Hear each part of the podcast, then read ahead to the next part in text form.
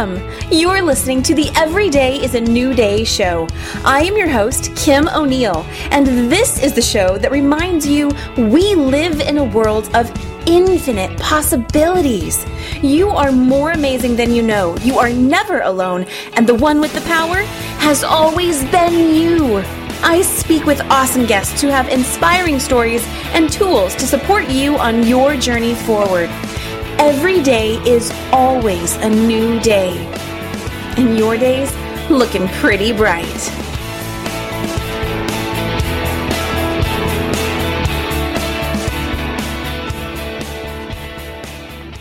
Right.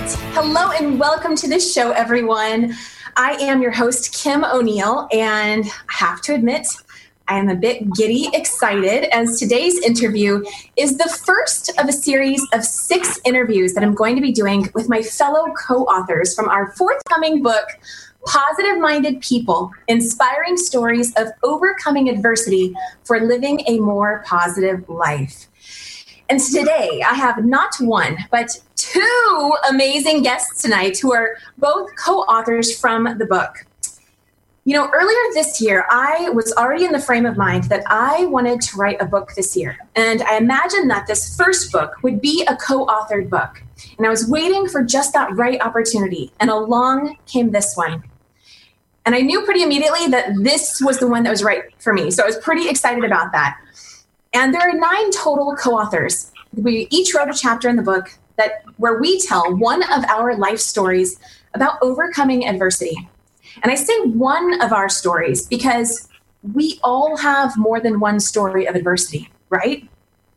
We are all these multi-dimensional people. And something I have had to learn is that we're able to create a stronger connection with each other and even with ourselves when we share those stories, when we really look at those stories, reflect on them, and allow ourselves to have our story to know that it means something for us when we're, you know, when we're finally ready to, right? So it might take some time to get there. And so the stories in this book, Positive Minded People, are truly powerful stories. I know that they will help you to feel supported and know that you are not alone, whatever it is that you're going through in life right now. And this book will be available for pre order in October 2017, very, very soon here. So if you'd like to receive notifications about that, then I encourage you to go to the book's website, which is positivemindedpeople.com. And you can just do a quick little sign up there to receive announcements and be notified when it is available for pre order. And so today I do have two fantastic guests with me, and they are Bennie Mayberry and Jaime Aplin. And I'm going to share with you just a little bit about their background, and then we're going to speak with them and, and learn more about who they are and, and talk about their story. So, Bennie Mayberry is the founder of Positive Minded People, a 6,000 plus meetup community group that produces uplifting content and events in Los Angeles, California. He's produced over 100 positive events in just the past seven years that have been attended by thousands of people through his Positive Minded People group. And they've been featured in Success Magazine, CBS, PBS, and picked up by numerous other digital media outlets. Jaime Aplin is a speaker, retreat facilitator, author, and transformational mentor. She creates space to help others uncover the love they have within themselves and allow them to feel free to be me. Much of her own personal journey has been to discover her own self love, something she had never really experienced until recent years, but has been one of the most liberating experiences for her. And it shows because this girl is on a roll. So, with that said, I would like to welcome both Bennie and Jaime to the show. Welcome. Woohoo! Hey, hey. hey, hey. How are you two doing tonight? We're doing, or I am doing absolutely great. How are you, Jaime? Fabulous, thank you. It's uh, lunchtime here um, in Australia, but um, the sun is shining. We were just talking about before. The weather here at the moment is uh, kind of in between seasons. So yesterday was warm, but got a lot colder. Um, but today, yeah, it's a bit cold. But um, but yeah, life is fabulous, and uh, it's absolute pleasure to be here with you guys. Oh, wonderful. Well, I'm so glad you two could join me. I we have so much that we could talk about. And so we're really just going to, you know, I have questions for you, but we're just going to go with the flow. And please feel free to share whatever comes up for you. So, so Bennie, I, I'm going to start a little bit with you and and mention that I, you know, I had I had the pleasure of reading your story as well as Jaime's, and I'm just blown away. I already knew a little bit, but I'm just I'm seriously so honored to be in this book with both of you because your stories are incredibly powerful. What I gathered from your story, Bennie, I mean, you've got themes of poverty, drug addiction, prison, hustling, advertising, not being a victim. I mean, it's you've got it all in there. It's the Walmart. Walmart oh, that's funny. Well, you know what? And so I so I, I, think maybe I jumped a little bit ahead because actually I want to ask you because Positive Minded People isn't just a book. You have had this group now for quite a while. Would you tell us more about that and then how the book became part of this? You know, I moved to California in 2008, um, right after, I guess you can say, the climax of a lot of the struggle that I experienced in my younger life. Two weeks after I moved here, my mother passed away um, and I was faced from how do I start over? How do I create a new life? And Positive Minded People was birthed from that. After struggling with making friends and struggling with navigating my way in California, I felt like if I can't find it, I got to build it. And when I came across the Meetup platform, I said to myself, oh, this seems like a great tool to use. And um, I started a group that was surrounded around positivity, and I felt like let's just do things like let's go hiking or let's um, do volunteerism events. Had no idea it would be as successful as it was. Um, and my first event was attended by hundreds of people, and I did very little advertising or very little marketing for it. And um, from that moment on, I started hosting events every single month, um, all the way to where we are now. And that's really how the story, you know, as all of these people came into the play of the community, I started hearing all of these amazing stories. And as I relished in people's stories of overcoming adversity, it just made sense to start allowing people to use positive minded people to plat- as a platform to be able to um, express themselves and express their stories and release it. And this is really where this book came from. Wow, that's that's fantastic. It sounds absolutely like you were listening to your intuition, and there really was a calling for people, even at that time, to have a place to be able to connect with each other and share their stories. Absolutely. I think when you allow yourself to be a catalyst for um, at least trying to do something, you'd be surprised at the resources that shows up and the people that showed up in response. Oh, that's beautiful. I love it. Well, Bennie, so everyone's going to benefit from buying this book, but would you give people just a little bit of a, a taste and an overview of your chapter so that um, they can know a little bit more about about your story? Absolutely. So, um, my life has been a, a, lot of changes in my, I guess you could say, youth. Um, my family experienced great poverty. Um, when I was 11, my father was sent to prison. My father was involved in um, selling drugs.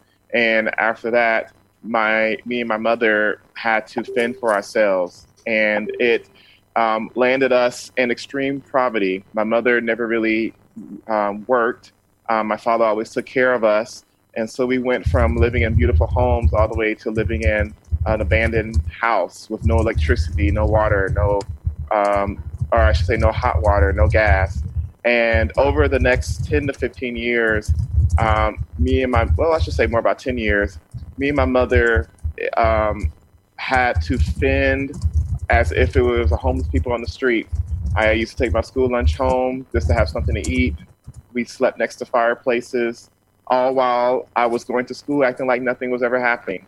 Um, and in those experiences, um, I learned what it meant to hustle and hustle sometimes get a bad um, um, ideal. But for my version of hustling, hustling really is meaning taking the little that you have and making it work um, and making it a stepping stone instead of something that's tripping you up.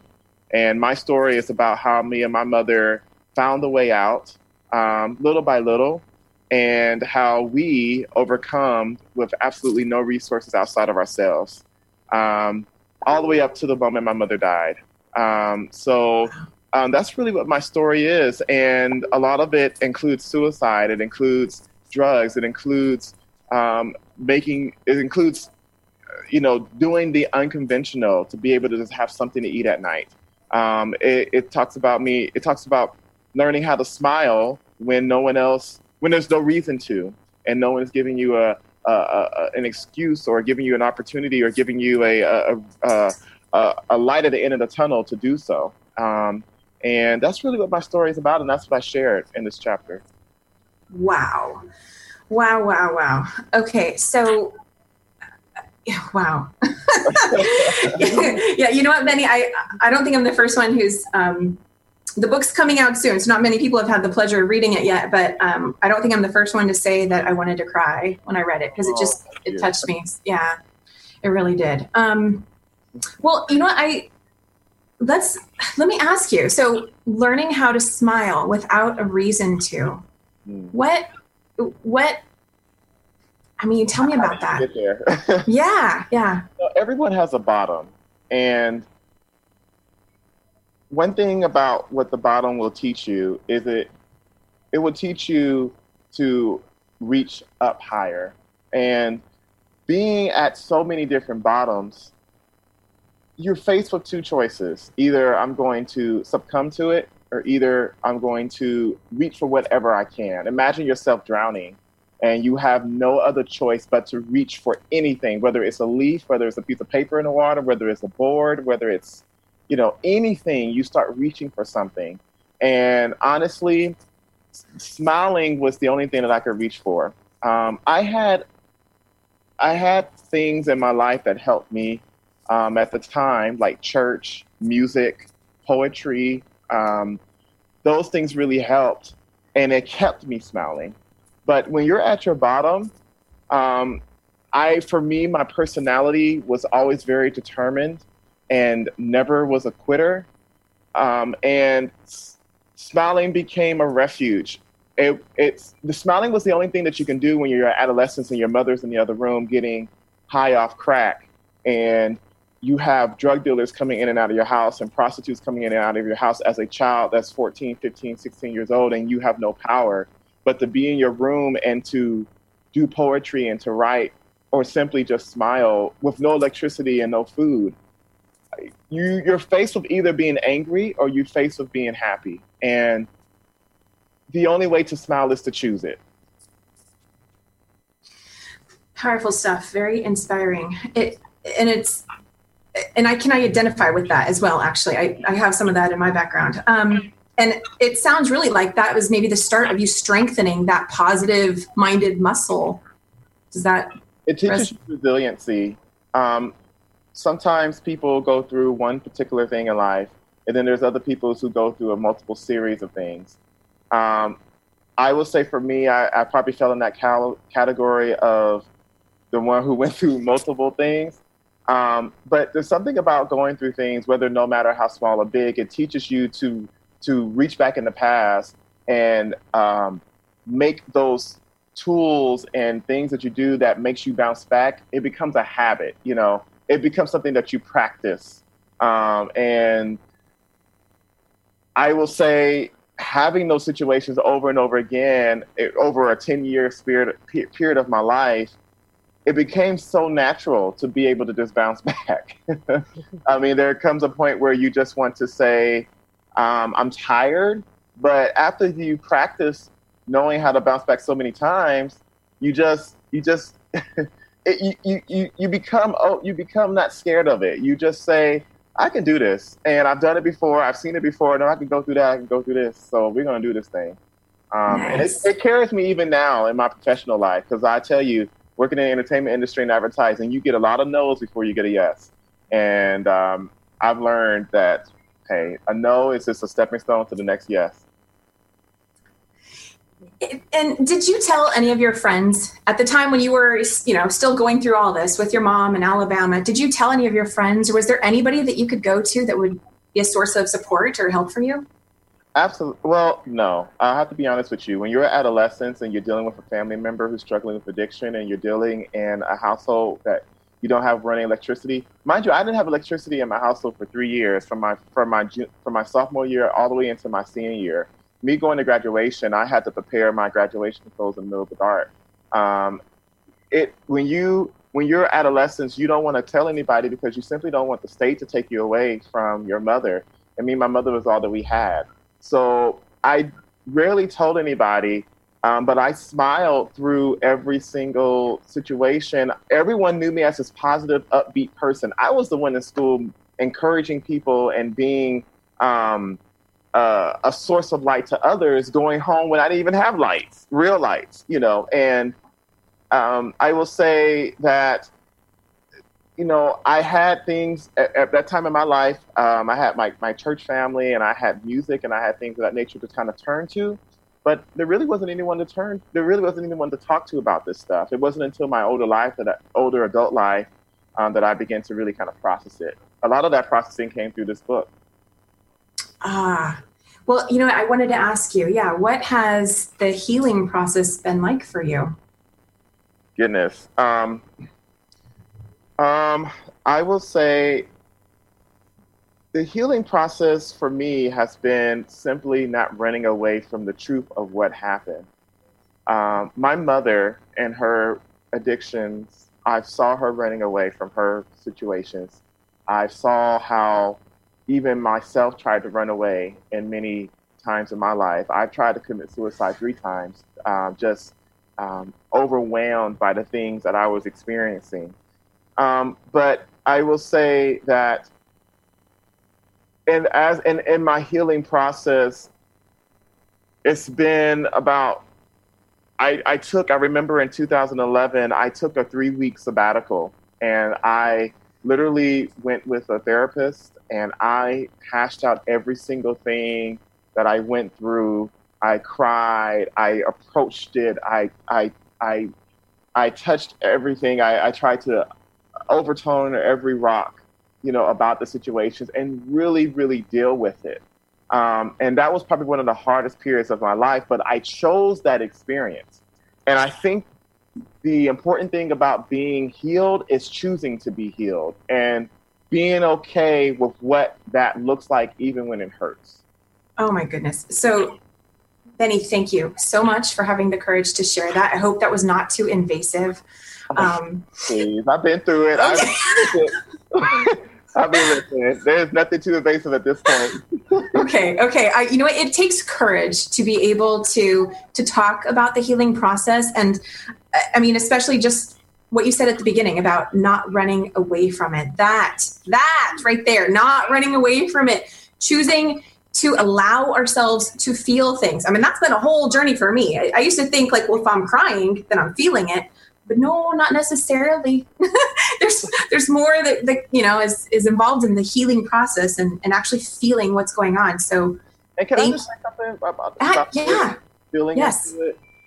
You know, emotions are very powerful and can either lead you down very positive paths or very negative paths.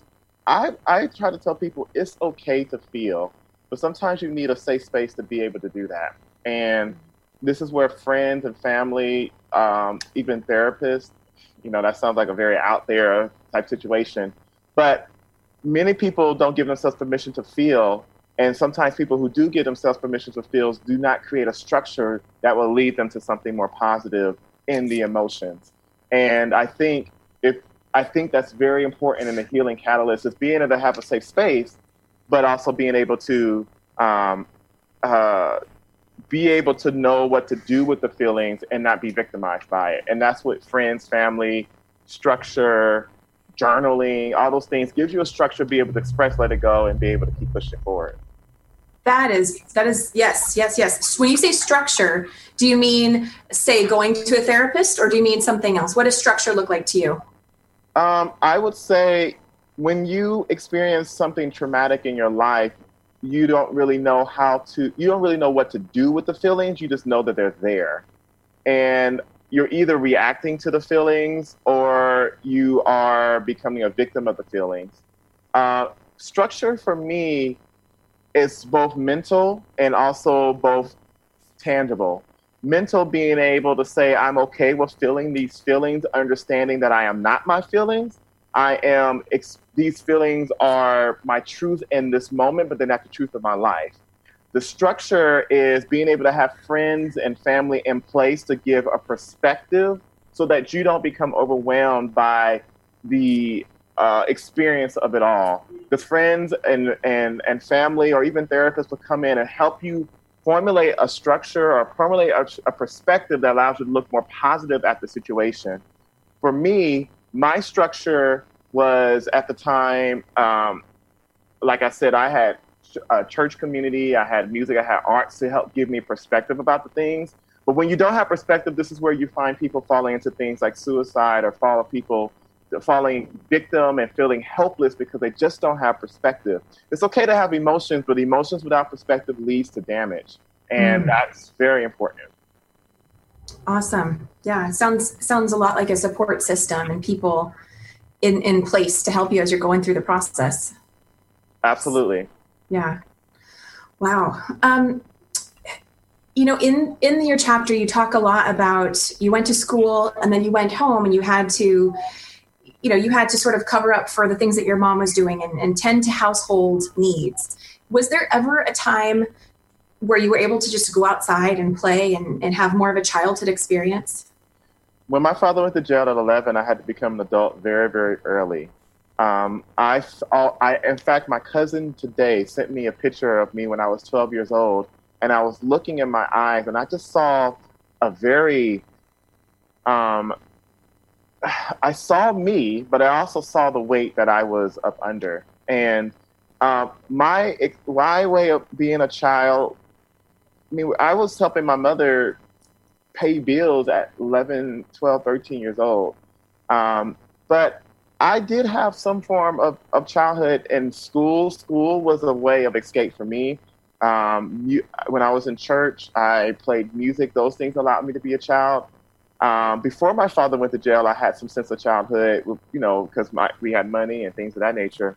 But um, I feel like it, my childhood played out after I, after my mother died. I thought when I when my mother died, I felt my found myself have uh, almost reverting to where I was maybe or where I should have been as a child 11 10 12 years old and I had to grow into my adulthood.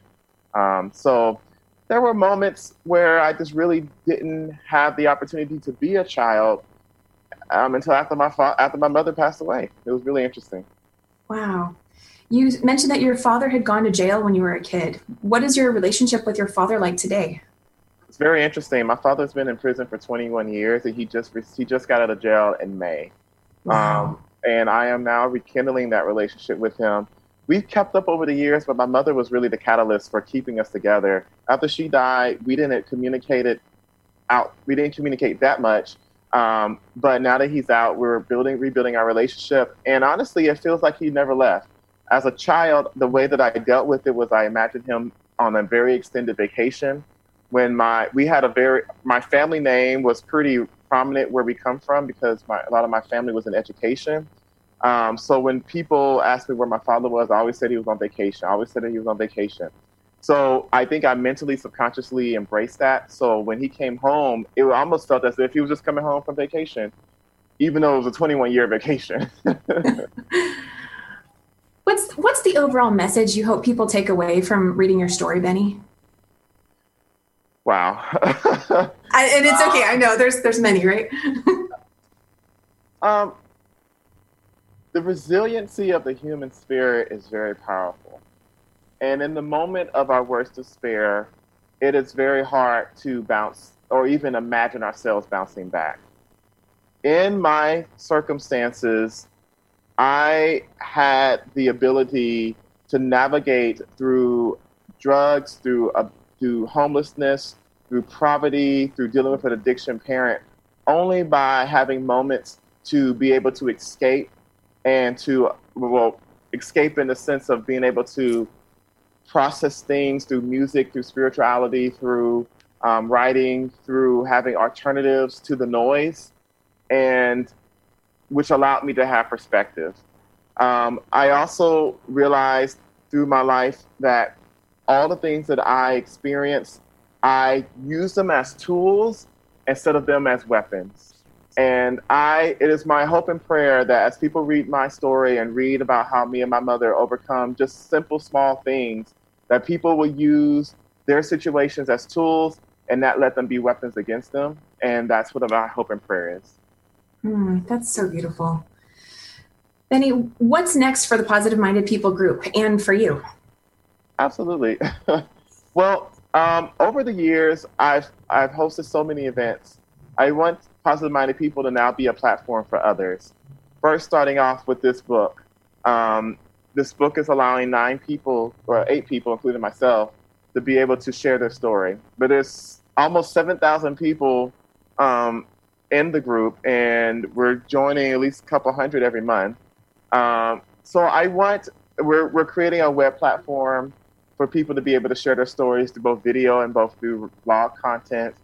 Um, I've been um, as in my professional life, I work in advertising and in entertainment industry, and I've been working a lot with um, creating a platform both on video and TV platforms for people to be able to share. Um, and also, this book, I you know, while this is the first one, I think it's the first of many of um, be able to source stories right in our own uh, group and allow people to share.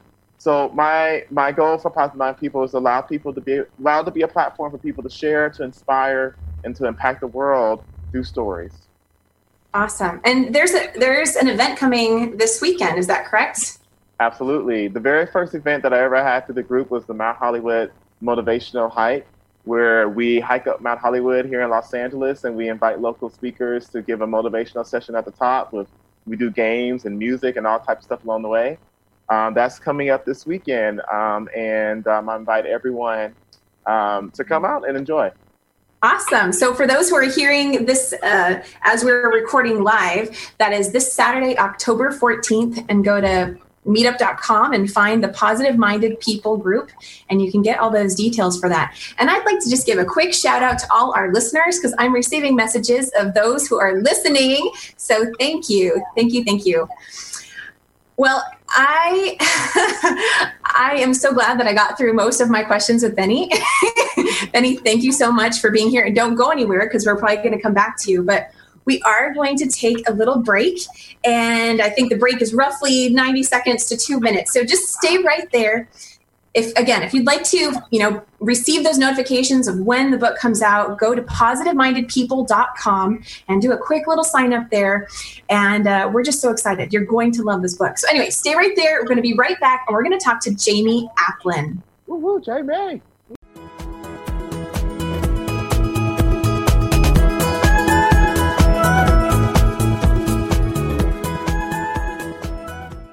No matter how your life looks today, your possibilities are endless.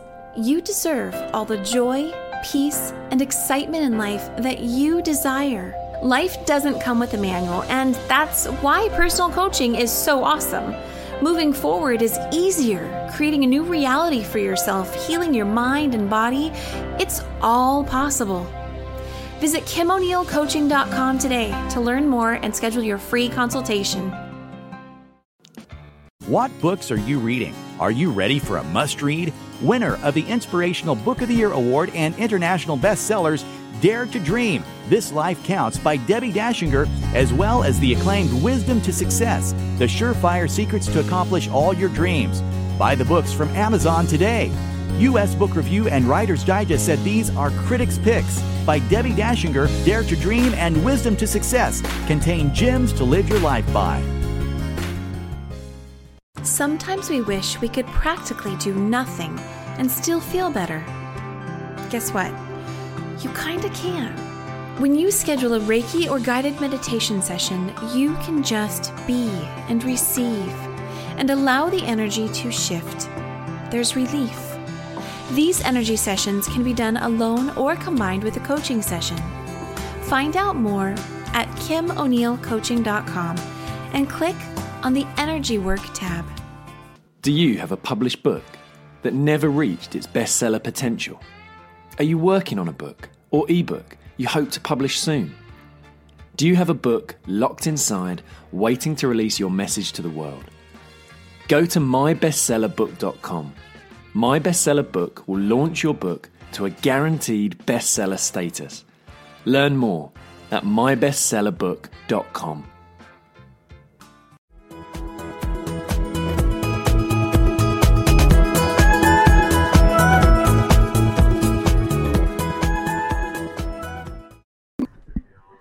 All right, welcome back to the show, everyone. Of course, you're listening to Every Day is a New Day. I'm your host, Kim O'Neill, and I am talking with the authors from Positive Minded People, the book. Um, let me give you the full title again. Okay, it's called Positive Minded People Inspiring Stories of Overcoming Adversity for Living a More Positive Life. And I am just I'm so excited to talk to Jaime. She is coming to us live from Australia today. How are you doing, Jaime? I'm fabulous. Thank you so much for having me. oh my goodness. So I love your story because you and I yeah, we've talked about this outside, you know, outside of being part of the book too. Like you have gone through so much in such a short period of time. Your story talks about um, you talk about mother's guilt and self-love and there's a whole lot of other stuff in there too. Uh, why would you please give us an overview of your chapter?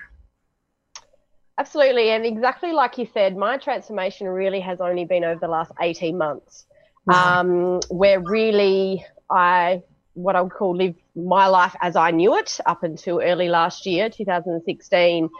And then really, I got to the point where I was at my lowest, most darkest point in my life. I was riddled with depression, anxiety um, and drug addiction. And, and at that point in my life, I just like fell into this massive hole, uh, you know, progressively over this time.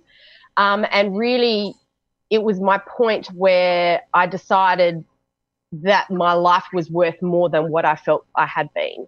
Um, and that really stems from, you know, my, my girls now are six and five years old, two beautiful girls. And um, when I had them, I, I had this I had this feeling like I just had to be a stay at home mum because that's exactly what my mum had done and, you know, to be there for them and, and all those kind of things. So, you know, prior to that, I was a very much a career driven, motivated, you know, um, woman. And, and really when I became a mum, I felt like I had to become this mum like you know picture i guess you know where you put all your life on hold and you go yep you know i've got to do everything for my children and and so at that point, um, you know, after they were born and they were very close together, they're only 13 months apart. And, you know, really at that point, I felt like I was giving them everything that they needed, but I wasn't giving anything to myself. And I was very much, it, it took quite a few years to kind of unravel.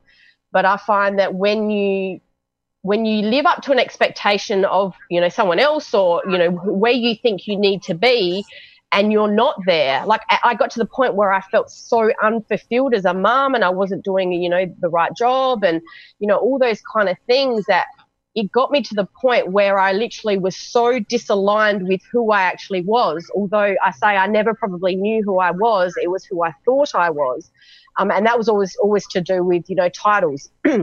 you know, I was a wife, and then I became a mother. You know, or as a career woman. So all of those kind of titles or labels um, that I'd probably associated with my whole life, that's not who you are. So I I tried to live up to those things and never felt like I I kind of ever made it essentially. Um, so my story very much is around, and, and it really, you know, stemmed from this mother's guilt where I felt like I just wasn't being the mum to my girls that I should have been. Um, so that guilt, it just built up and built up. And, and, a big catalyst for that as well was when my daughter was, my eldest daughter um, was 20 months old and she got diagnosed with cerebral palsy. So at that point, when you're faced with, you know, finding out that your daughter is going to have a lifelong disability, there was a part of me that felt, well, I, you know, I gave birth to her, I carried her. There must be some part of that you know, that was my fault. So I think from that moment going forward, I was just constantly trying to um, cover up this guilt, and the layers just went on, uh, you know, on top and on top, and it was just, it got, to like I said, to the point where I was, you know, in depression, anxiety, and I was using drug addiction to escape that reality because I felt like I literally was like a robot. I had no feelings. I just, I, I was just trying to block out all of all of those things that, you know, um, you know, were underlying, I guess. So What I love about you sharing your stories, I think mother's guilt is a very common theme for a lot of moms.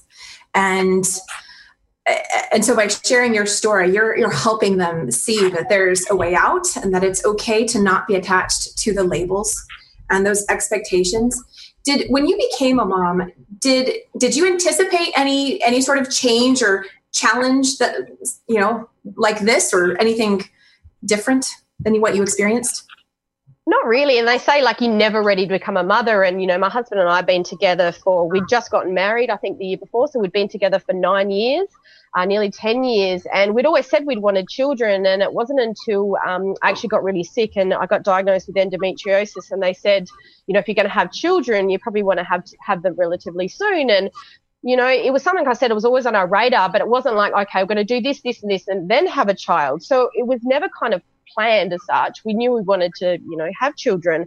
So when we kind of got faced with that, it's like, okay, cool, you know, we'll, um, you know, we'll go down that path, and and then um, got news from obstetrician that it, you know, might be likely that we might not be able to have children, and you know, to be faced with the fact of, yeah, one day we're going to have children, one day we're going to have children, and then kind of get to the point where you're like, well, actually, I don't know if you can have children. It was like, oh wow, like you know, how's that going to unfold? And we were blessed. We we fell um, pregnant within a month of of um, of essentially trying. So she was obviously meant to be. So at that point, it was very much like wasn't even on the radar to have children. So when it kind of happened, we were very blessed to you know have it happen, but. I don't know that I had any expectations about what being a mum would be like. Um, I think most of our thoughts, I guess, around you know being a mum comes from our childhood and what it was like for for um, our parents or our mum or dad. So for me, and that's why I probably made the decision to put my career in and my life on hold as I knew it was because that's what my mum, my mum was a stay at home mum and, you know, she always looked after us while my dad had his own business. So, um, you know, in regards to, you know, foreseeing any challenges, I mean, yeah, your life gets changed upside down, you know, having children is a whole, whole nother world, but I didn't really feel like it would take me on the path um, that it really did. But I'm so, so grateful that it did because, like I said before, I never probably knew exactly who I actually was because I was always so attached to these labels and these titles. Whereas now, um, and I talk about it, you know, people say, oh, you know, who are you, Jaime? And I say, I'm free to be me because that's how I feel now. Um, because I know what it's like to not feel free and I know what it was like to not feel like myself. So, um, yeah, it's taken me on the most incredible journey. And even my girls to this day, they are my greatest teachers.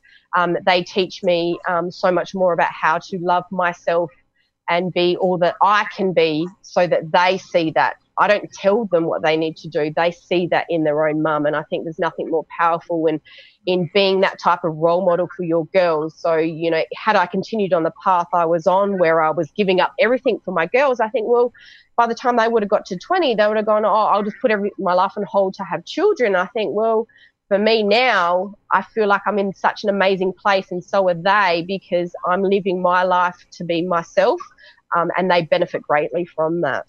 Oh, that's fantastic. Tell us more about what that turning point was like for you.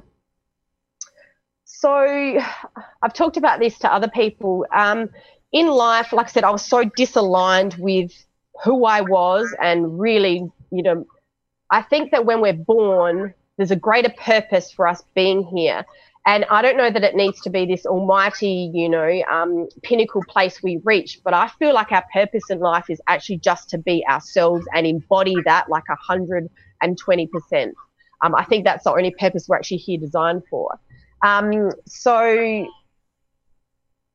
Oh, I lost my train of thought. What was no, the question again? Sorry. no, I, th- I, I mean, I think you answered it. I mean, it's it. It sounds like the turning point was learning that it's okay to just be you and to not yes. to not have to attach labels to yourself.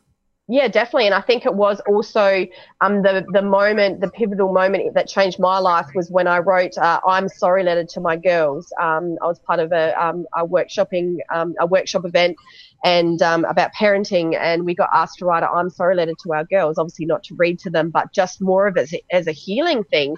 Um, and what came out of that was I just released so much guilt. So in releasing, you know, Bennie talked about before, emotions, you know, negative emotions, when they're not released or healed, they build up, they manifest, they get nasty, and it just it could like it had consumed me this guilt. So really, when I forgiveness or acceptance is one of the most powerful things that you can do in order to heal um, and in order to become more aligned with who you are. So for me, um, yeah, just releasing that guilt and going, you know what, like you know, and this letter is actually, um, I actually wrote it in the book so that people could understand what that moment was like for me, um, and really just, you know, I, I, think the first line of the the letter was, you know, mummy hasn't been herself for a long time now, and I don't really know where she went. Um, and this letter just flowed. It was like divine intervention. Like I just, my hand couldn't keep up, and what it was was this this guilt was just wanting to be released, and by me putting myself in a in a place, a safe place, um, to share that, um, it just opened me up, and I literally. I explain it like a light went off inside me. It's like by clearing baggage, by clearing things that are holding you back, this light starts to to to you know glow again and that for me was my my worth i was worth more than where where i had been in my life until that point Bennie talked earlier about uh, having structure as part of the healing process, and part of that was the support system uh, that he had in his situation. What what support system did you have in your situation, or did you did you have one? I, I absolutely did, um, and at that point in my life, um, it was made public about um, the drug addiction that I had. So very much um, majority of the people that had been part of my life, and particularly this time as well, actually decided to separate from my husband and really just go on my own journey. So at that point, um, the parenting um, workshop that I went to was also the the lady also facilitated a, a spiritual group. And for me, I hadn't investigated spirituality, didn't really know what it was about, hadn't really ever, you know, thought too much about it. So for me, I realized that it resonated with me all of a sudden. It was like, you know what? Like, in order for me to fix my life or, you know, to be where I want to be, I need to spend time on myself discovering what lights me up. Like, who am I actually about? And that was the first time in my life that I'd actually gone and done that. So for me, there was a community that I was a part of. So from my real world life, I completely started a new life, I think, if you want to call it like that. Um, but I had this community where they were, you know, spiritual minded people. And all of a sudden, I felt like I could talk to people about what I'd been through without judgment. Because at that point, what I needed was a safe space to go, you know what? And I and I talk about it, you know, it's so strong and, and so did Bennie, you know, in owning my story was one of the most powerful things that I ever did was because all of a sudden I was like, you know what, this is my story. And for me now to even be at this point and sharing this publicly and, and in the book, it's a huge thing because it just means that you're so at peace with that story.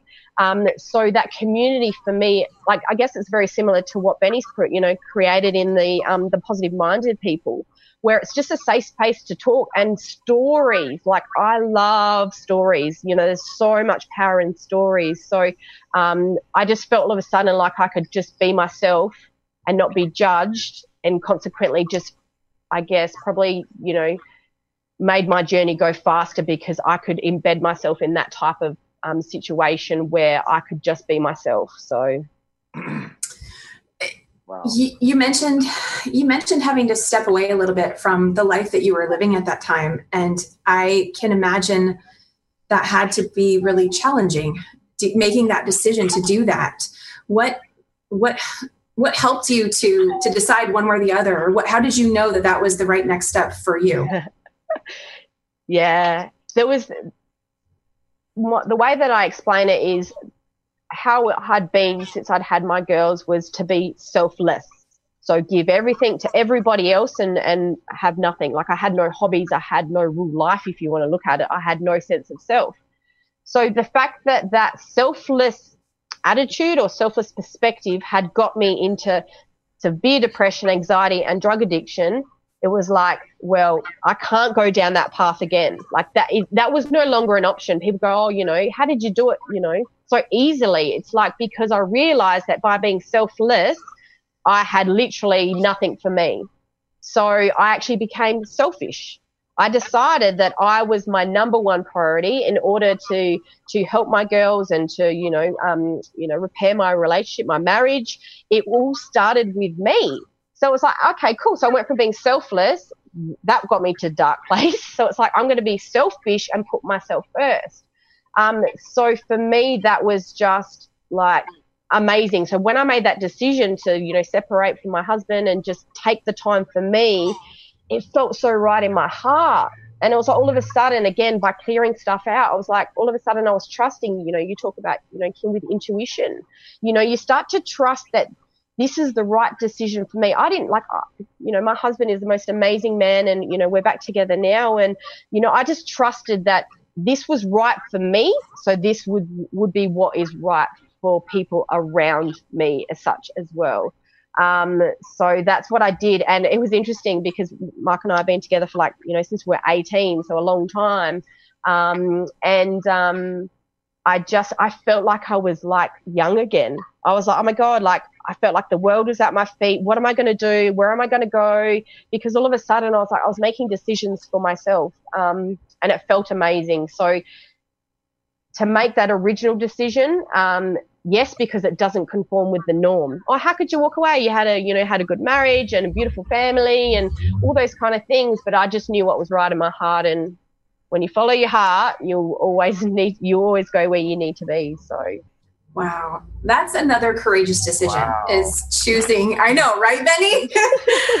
uh, wow. Yeah. Choosing to take time away from everything as you knew it to give back to yourself, fill your own cup up. And uh, so, Jaime, I know that you now, you now host a really awesome group online for others who are needing a space to develop more self love. And would you just share a little bit about that so people can look you up if they want to find out more about that? Definitely. So, um, I think it's been a couple of different things, and particularly, um, you know, even this whole positive-minded, you know, group that Bennie, I think it was a bit of inspiration, and but it's been something that has been really close to my heart because at the time that I needed, I needed that community. So now I'm in a place where it's just like, you know what, I want to create that space for others because I know how incredibly hard it can be when you're, you know, transitioning or really, you know, growing into yourself that your real world, like your work world or your friends world that, you know, may have been like that for years is it may not facilitate that change for you. Um, so now I've created the Free to Be Me um, consciousness community, which is a Facebook closed group um, where I've got some amazing people in there that are showing up as themselves and to have that safe space. Um, so that's incredible. And likewise, I've created a Free to Be Me consciousness community Adelaide um, in um, Formita.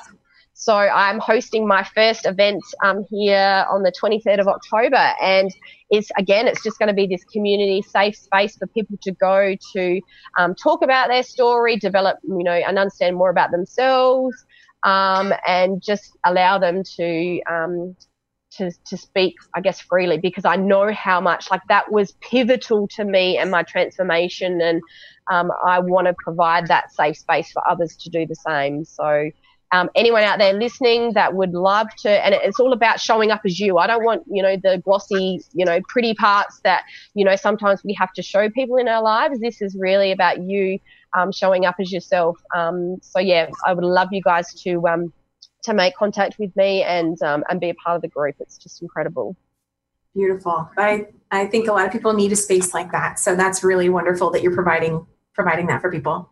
And if I can say, I, I love that, Jaime, because when you're the first step of healing is, is simply to be real and to be free. And when you can't be free with what's real, you know, you're you're you're only creating a cycle instead of a straight line. Mm-hmm. Mm. Thank you, Bennie. Yeah, yep. Well, before we close, is there anything that, that, either of you would like to add? Something I haven't asked you? I mean, Bennie, we didn't really talk much about your mom, and she's like a huge pivotal part of your story.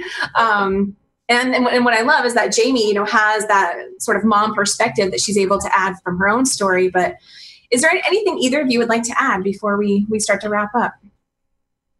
Um, I would just say, yeah, my story. My mother is a huge part of my story, um, and it's interesting that Jaime's story is a lot about being a mother. Um, I saw my mother deal with a lot of mother's guilt. My mother felt very incomplete and very inadequate as a mother because she was strictly because she was on drugs herself and not and very strung out on it. And there were many, many times in my growing up that my mother would cry to me and, and tell me sorry for not being able to be the mother that she felt like she should have been.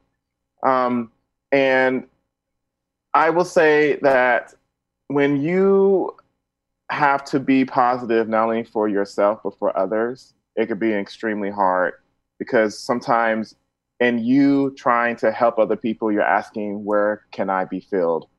And where do I have my security blanket and my hope?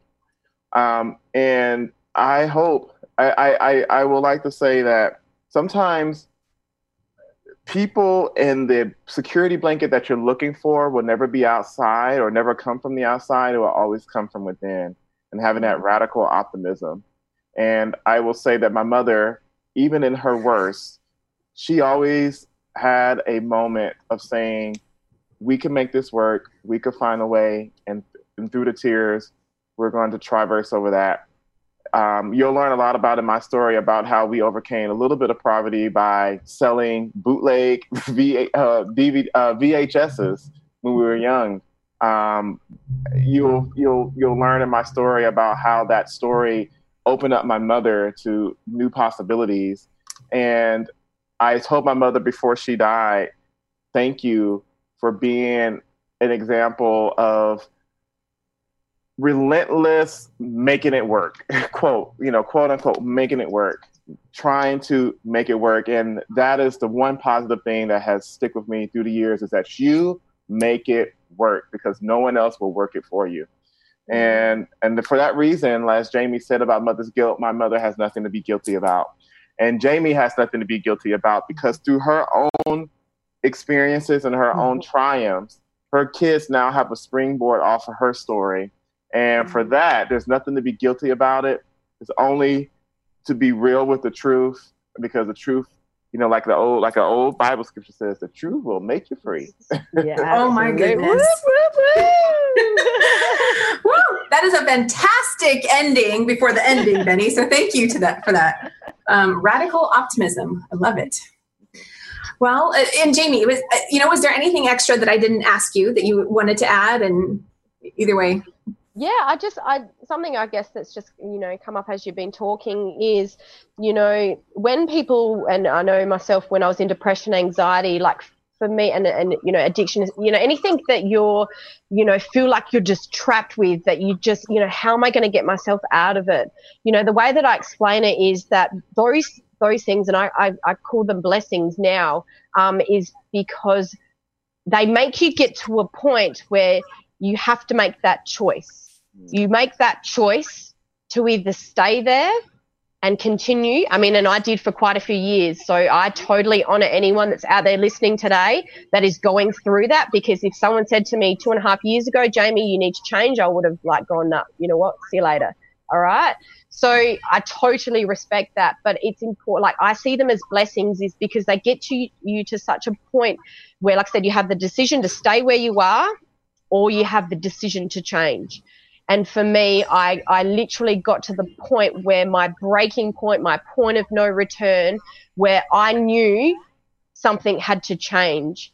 And for anyone out there listening, you know, it ha- can be the smallest change. It just has to be a change. I remember um, this blog that I, or this, this day that I had where I decided that I wanted to become a morning person. And so I moved my phone away from my bed so that I had to get up to my alarm. And um, at that point, um, it was like I got up and I woke up five minutes before my alarm and ended up going for a walk. But long story short, this blog talks about these completely, so I called it one new thought, one completely new day. So never feel like you have to make a, you know, drastic, huge, massive change in your life in order for you to move in the right direction. Just decide, make a decision that, you know what, tomorrow I'm going to do this different and yes. then potentially the next day. But it's this snowball effect. Like it's incredible. I explain it like when you go through anxiety, you have one one bad thing happens and it spirals out of control. That's anxiety.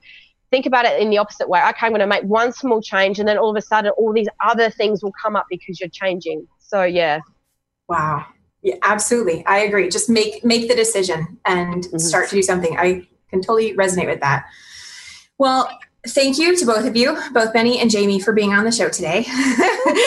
you. You're welcome. Oh, I absolutely have loved this. And as a reminder, the Positive Minded People book will be available this month, October 2017.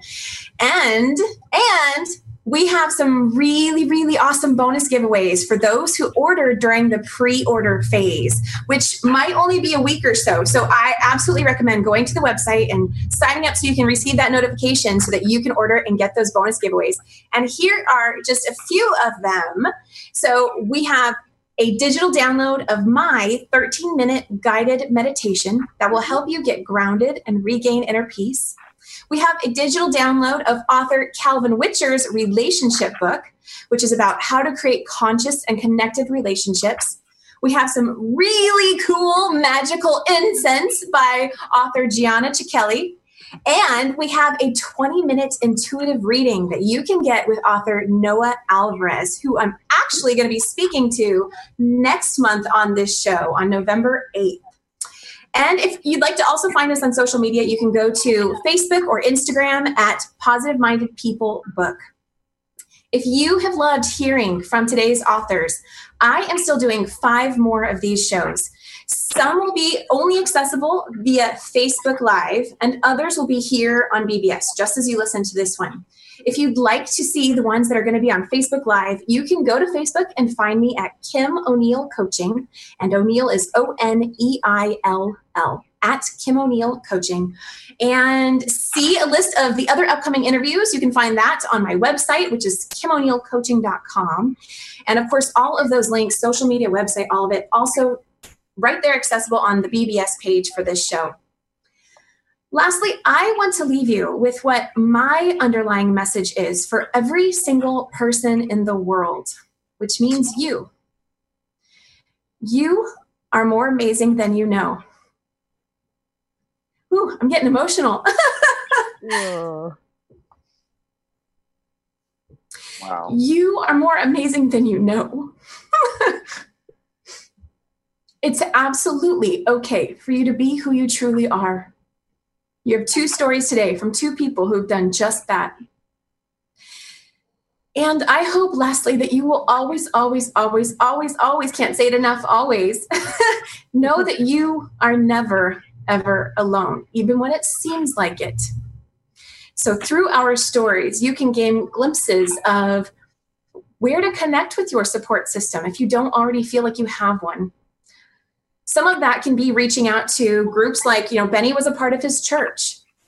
Jaime had other people she knew, and she, you know, found a spiritual group.